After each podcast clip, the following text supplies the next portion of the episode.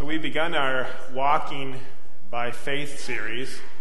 I want to uh, briefly recap what we've uh, gone through uh, so far, this being our third week, because we talk about how our life is a journey. And on this journey, or maybe you want to refer to it as an adventure or a trip, or maybe it's a walk for some, a run for others, whatever you want to call this journey of life that we're on, God's desire for his people is that we are transformed more and more into his likeness.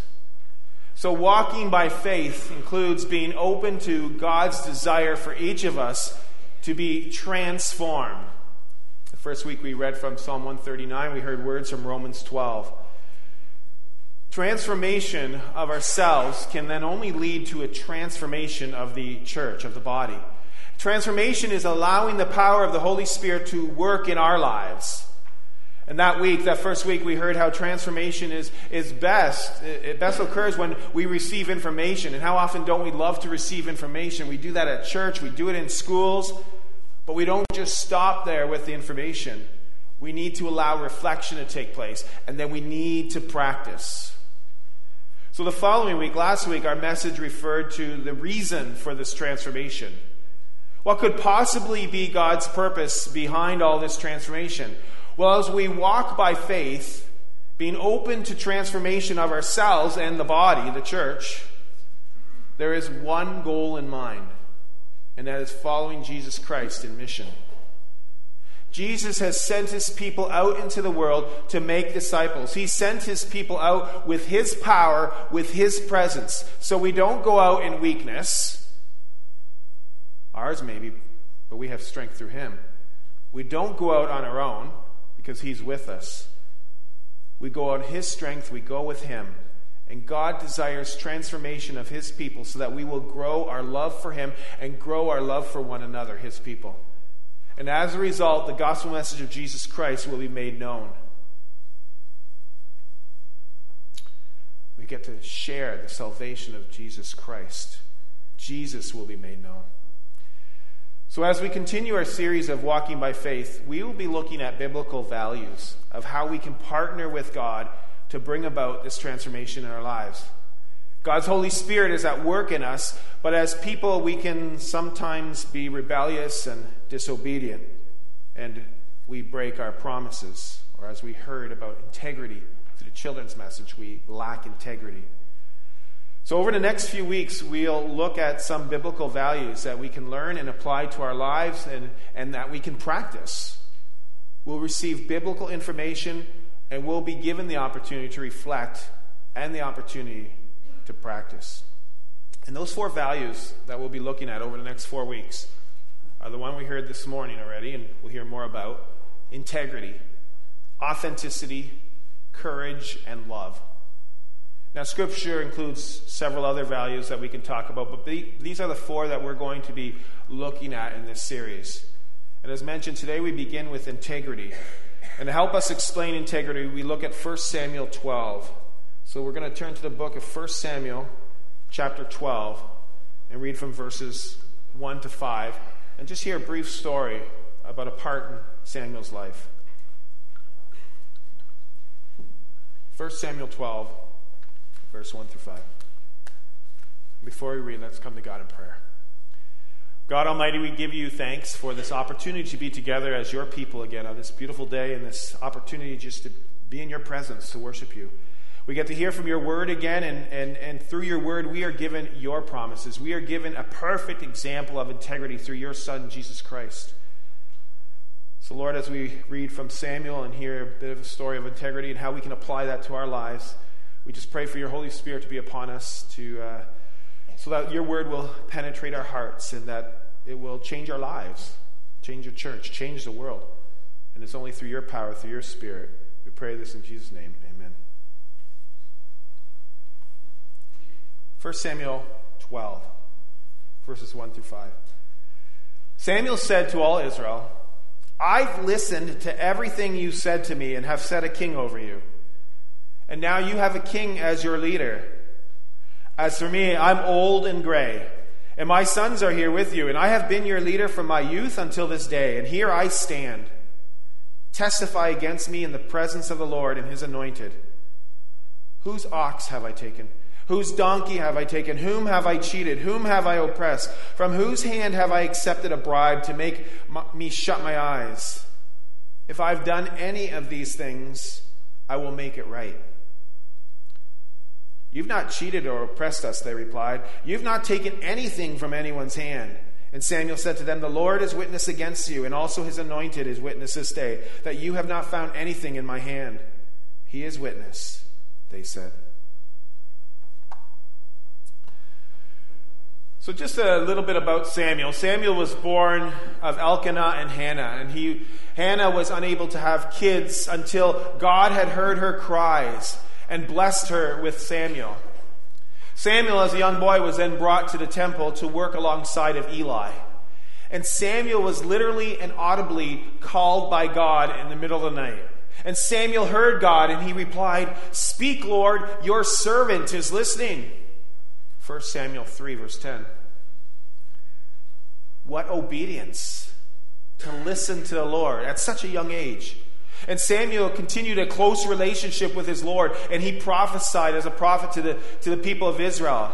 And Samuel had two sons who also were leaders in Israel. And according to chapter 8, verse 3, we read, But his sons didn't follow his ways. They turned aside after dishonest gain and accepted bribes and perverted justice. His sons lacked integrity. So Israel was asking Samuel to appoint a king. And Samuel, we know that he was not perfect, but he was still their prophet, he was their leader. And he took this request from Israel a little bit personal. And he felt slighted on account of his pride. I mean, when you think about it, it's probably normal for many of us to feel that way. And, and Samuel then would have to reflect on his response, how he responded, and why, as we all do. And as much as appointing a king was not good for Israel, God said to Samuel that this rejection's not about you, but it's a rejection of me. Chapter 8, verse 7. So God is basically saying, seriously, Samuel, do not make this about yourself. The people are speaking loudly to me and to my faithfulness and leadership. So in 1 Samuel 12, we are given an example of a biblical character who has character. It says Samuel is old and gray. You got to wonder, well, why does Scripture include this? But I think just by saying this, old and gray, it automatically gives us the idea of wisdom, experience. And it kind of speaks, by saying old and gray, kind of speaks to the person's character already. And Samuel's giving his farewell speech as the leader of the people. That he was still going to be around as their prophet, but transition was happening. Things were changing. And he's standing before the people. He's speaking to them about their up and coming King Saul. And then he asks, basically asks the questions, or asks the people a series of questions. And he basically asks them if he abuses authority in any way, even unintentionally, he wants people to make it known to him so that he can make things right. Samuel is a man of integrity. Now, the character of integrity, this is where we get a bit of information. The character of integrity has two parts that we're going to talk about this morning. And the first part is workability, and the second part is keeping our word. The first part of integrity is workability. The picture of workability that you can have in your mind is a picture of things working the way that they're supposed to work, things working the way that they were designed to work. There's man made structures uh, in this world that are so big that they can be observed from space. And one of these structures is the uh, Great Wall of China. Perhaps some people here have actually walked on the Great Wall of China. I haven't. But this wall took the ancient Chinese um, years and years to build. And it was built to hold off invasion from the barbaric hordes from the north. It covers hundreds and hundreds of miles. And they built it so thick that you can't break through it. And it was so long that you can't go around it. And it was so high that you can't get over it.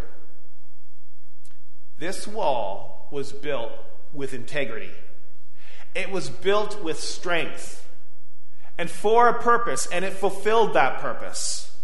The wall did what it was supposed to do, it had workability, it kept unwanted people out.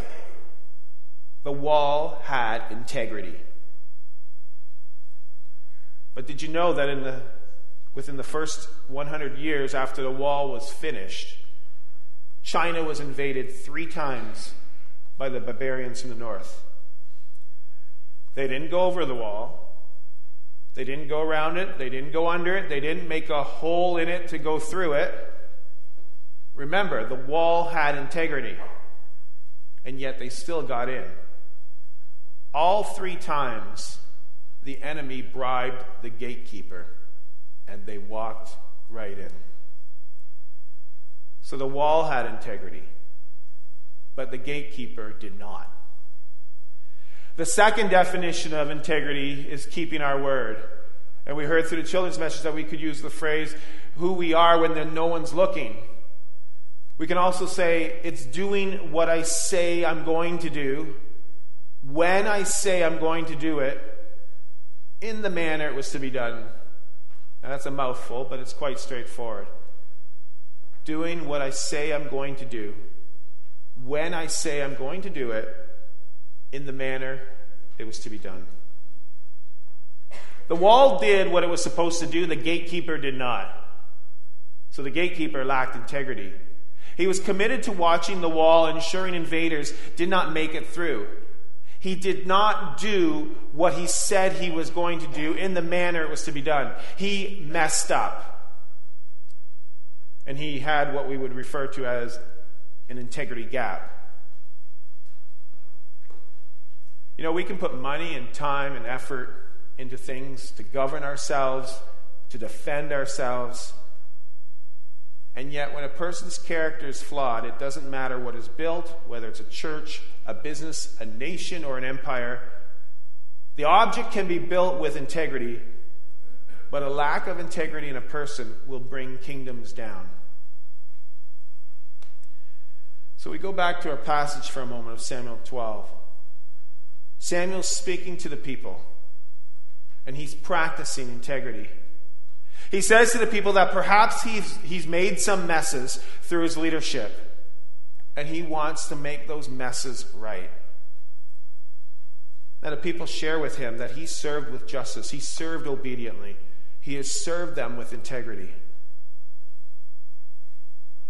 So, Samuel does not show a lack of integrity in this passage and in most of Scripture. But I think it's safe to assume that as human beings, we probably all have times that we may be similar, not exactly the same, but maybe similar to Samuel's sons to a certain degree. And we all lack integrity at times. And there'll be times in our lives that we do mess up. There will be times in our lives that we have what's called an, an integrity gap. Fact, I had an integrity gap just this week. Perhaps I had some more, but this is the one I'm going to share with you, and I'll share, I'll share it later. You have my word. You do. As we walk by faith, we have the opportunity to learn from our messes. You see, we have the opportunity to receive the information. We have the opportunity to hear what God's word says, what his people says. And we have the opportunity to reflect and to practice. Life is full of practice. And this helps us in that transformation process. We have the opportunity to make things right, such as Samuel was intending to do. You see, after God's perfect creation, humanity fell into sin. Creation, and all of us included, is not the way it's supposed to be. It's not God's original design. Creation lacks integrity. And we, as part of that creation, as humanity, we often lack integrity. And you know what? We don't have to accept and just say, oh, that's just the way it is. We're sinners, we lack integrity, big deal. No. Human life is full of promises and commitments. There's some large promises and commitments and some smaller ones. But there's something compelling about making and keeping a promise that people have been doing it for generations. It used to be that a handshake would be good enough for a promise. Those are back in the days, but now it takes a ton of legal paperwork. So, what happens when you don't or can't keep your word? What happens is what Samuel wanted to do.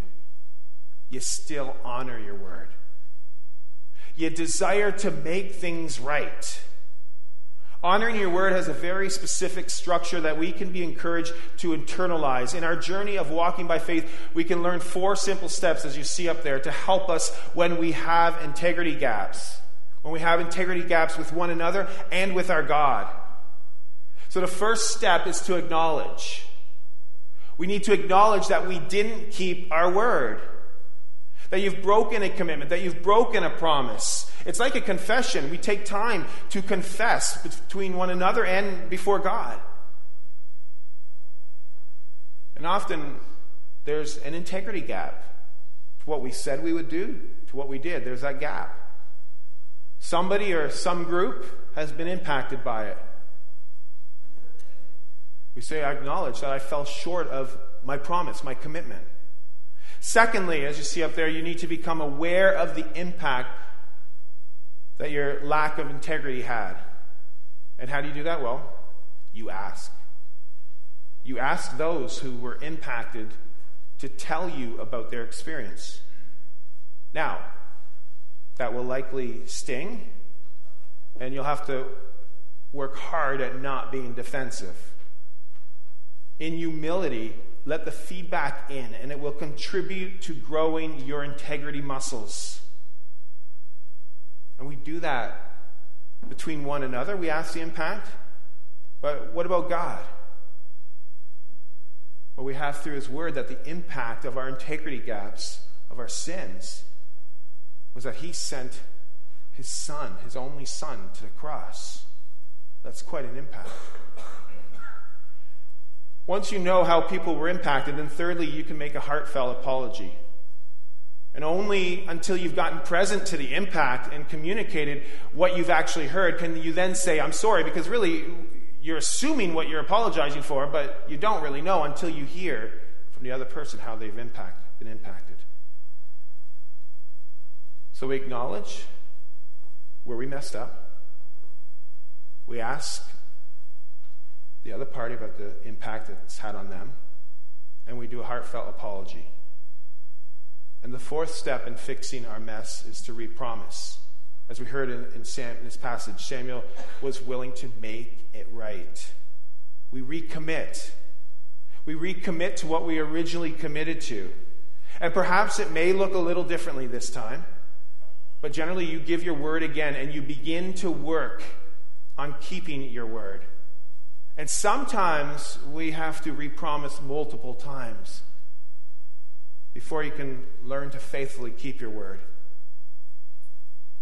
It's helpful to see that this learning process doesn't necessarily come to us right away, it takes time.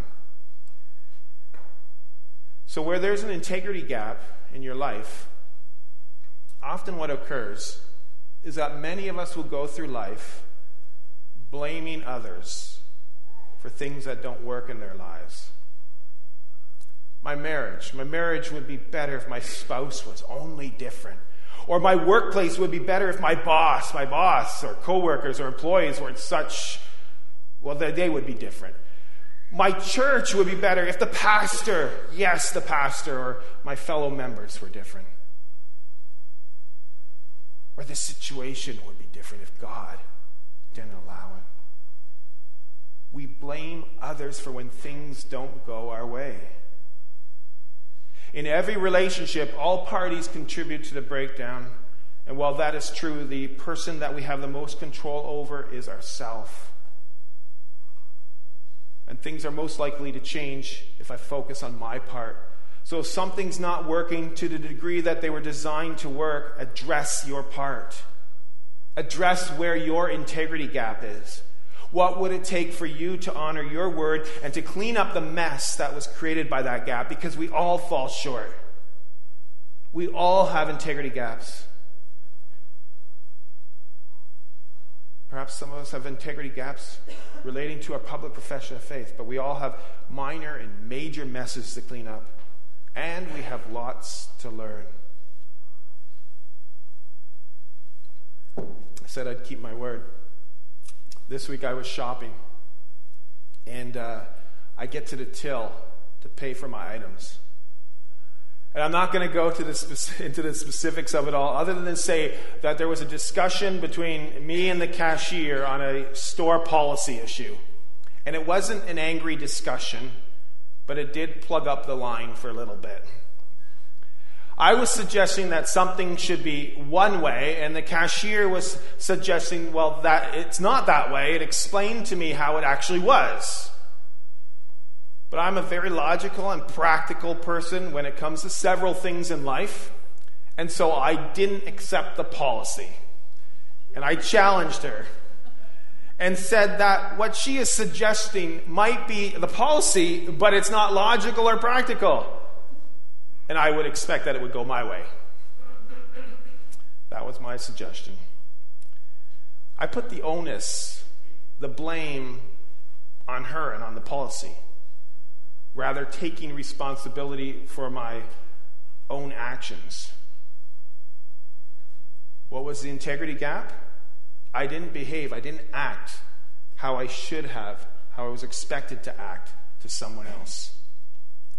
Again, this is a very simple example. And as mentioned, I left putting the blame on her and the policy and how all this incident took place. Well, the next morning, after reflecting on the incident and on my behavior, not hers, I, re- I questioned myself. Why couldn't I just accept what the policy was and just leave it at that? What was it in me that felt I needed to behave the way I did? And why couldn't I have accepted her position and what she said was a store's position and, and just left it at that instead of challenging her authority and the logic of the decision. She was doing her job, she was being a person of integrity. I reflected on this four step method. And I went back to the store that morning and to the cashier. And I acknowledged to her that my behavior was not appropriate the, the morning earlier. And she remembered.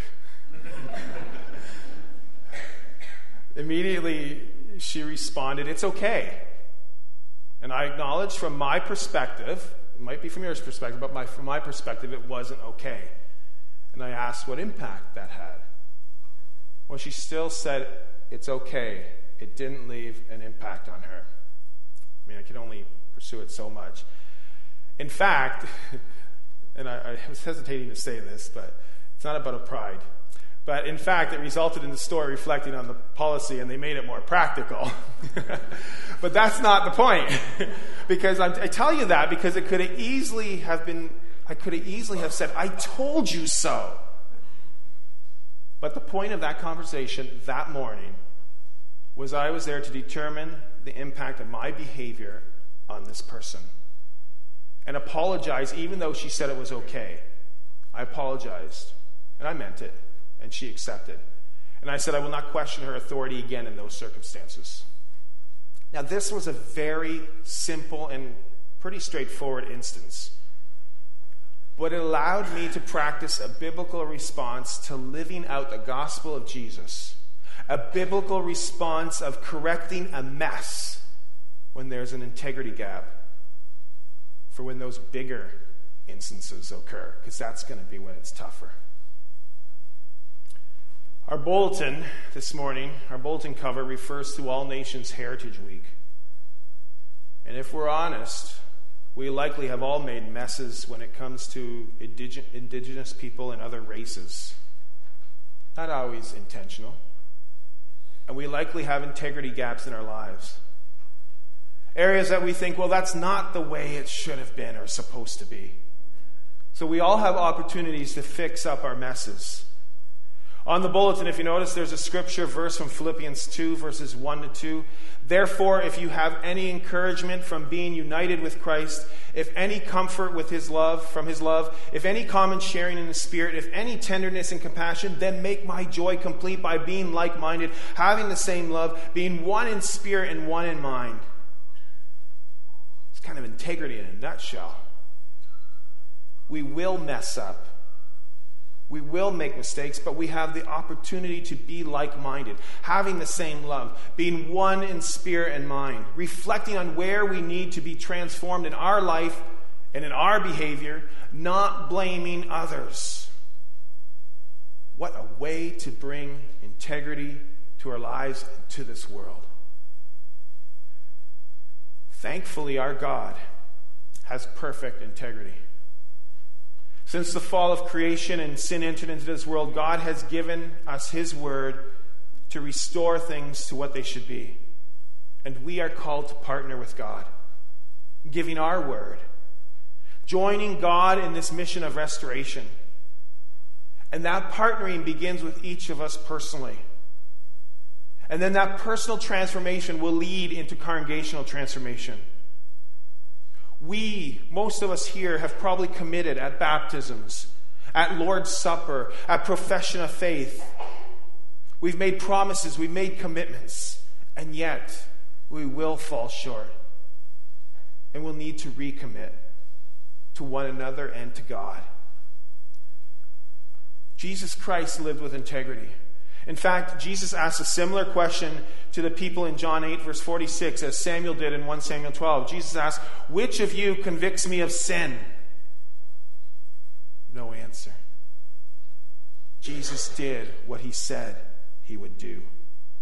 He committed. He set out for the plans that God had in store for him. We read of Jesus, the story of Jesus in the wilderness where Satan tempted Jesus, and Jesus was the perfect example of integrity. We have the story of Jesus' life, which then led Jesus to the death on the cross. Jesus set out what he was supposed to do perfect integrity. We have integrity gaps with one another. We have integrity gaps with Jesus. We've broken promises. We've made a mess. And this has an impact on people and on our relationship with the Lord. But thankfully, Jesus' relationship with us doesn't change. And He has forgiven us for all our sins, for all our messes. And He wants us to confess our sins, not to shame us, but to understand the impact that we've had on others and the impact that we've had on Jesus Christ. Because our messes and our sins sent Jesus to the cross. And yet he has forgiven all those sins. So as we walk by faith, may the Spirit prompt you to think about integrity gaps in your own life towards God, towards the church maybe towards God and towards the church, you have integrity gaps in your offerings, your financial offerings. As a whole, we do, because we've committed to an amount that we're going to offer to God and to His church. And we've fallen short. What about to God and to the church about our spiritual gifts? We've committed to using our gifts for His glory, for the building up of the body? Are we doing that? Where have we fallen short? Or how about our attitude? Putting the blame on others when we need to look at what's going on in our own hearts. What about towards another member or family or friend or coworker? You see, lack of integrity is only a character flaw if we do nothing about fixing our messes. It shows great character when we reaffirm what we will do in the manner it was to be done and allow the Holy Spirit of Jesus to transform our hearts and our minds more and more into His likeness. As a follow up to the message, next week we celebrate the Lord's Supper. Our God, as mentioned, doesn't have a lack of integrity, but we do. But God reminds us through the sacraments of his promises to us that he makes over and over, or he tells us over and over, and that he always keeps. And as we respond to God's word, we are also reminded of all that God has done for us through his Son, Jesus Christ. And as a response, it is also good to be reminded of how God desires for us to live our life. Not just one week before we celebrate communion, but live our life always. So, as we continue our journey of walking by faith, we have the opportunity to examine our love and to practice. Both for God, we examine our love both for God and for our neighbors. We remember the great and first commandment to love the Lord our God with all our heart, our soul, our strength, and mind. And let us consciously determine to live a life of loving service to God through Christ our Lord. And let's also search ourselves to determine whether we love our neighbors as Christ commands. Do we selfishly live for welfare of others? Do we our lives reflect the godly virtues of obedience, fidelity, integrity, justice, humility, and contentment? Do we seek reconciliation with our neighbors in all cases of offense? And if we're honest with one another with God, we have integrity gaps with our Father in heaven. We have integrity gaps with one another. So let's therefore ask God for His Holy Spirit upon us as we go together, uh, read together through a responsive litany, preparing our hearts and recommitting our promises. And this morning we do that through a litany prepared by the Christian Reformed Race Relations. And it's based on Our World Belongs to God, Article 38 to 43. So if you're able to stand, I invite you to stand.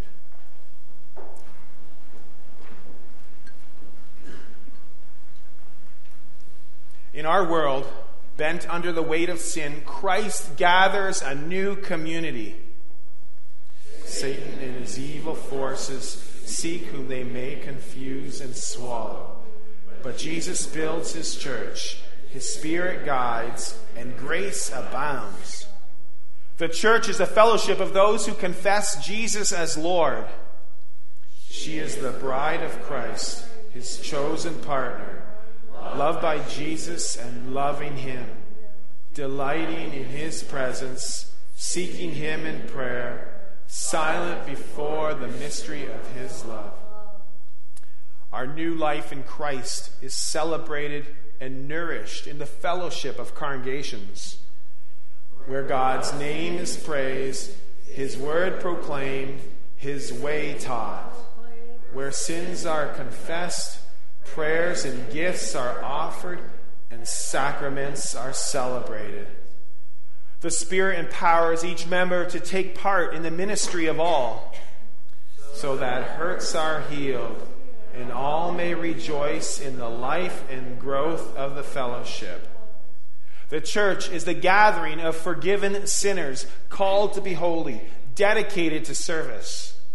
Saved by the patient grace of God, we deal patiently with others, knowing our own weakness and failures we bring good news to all sinners with understanding of their condition and with hope in God. We grieve that the church, which shares one spirit, one faith, one hope, and spans all time, place, race, and language, has become a broken communion in a broken world.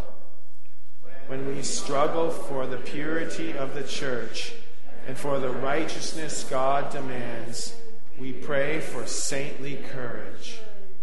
When our pride or blindness blocks the unity of God's household, we seek forgiveness.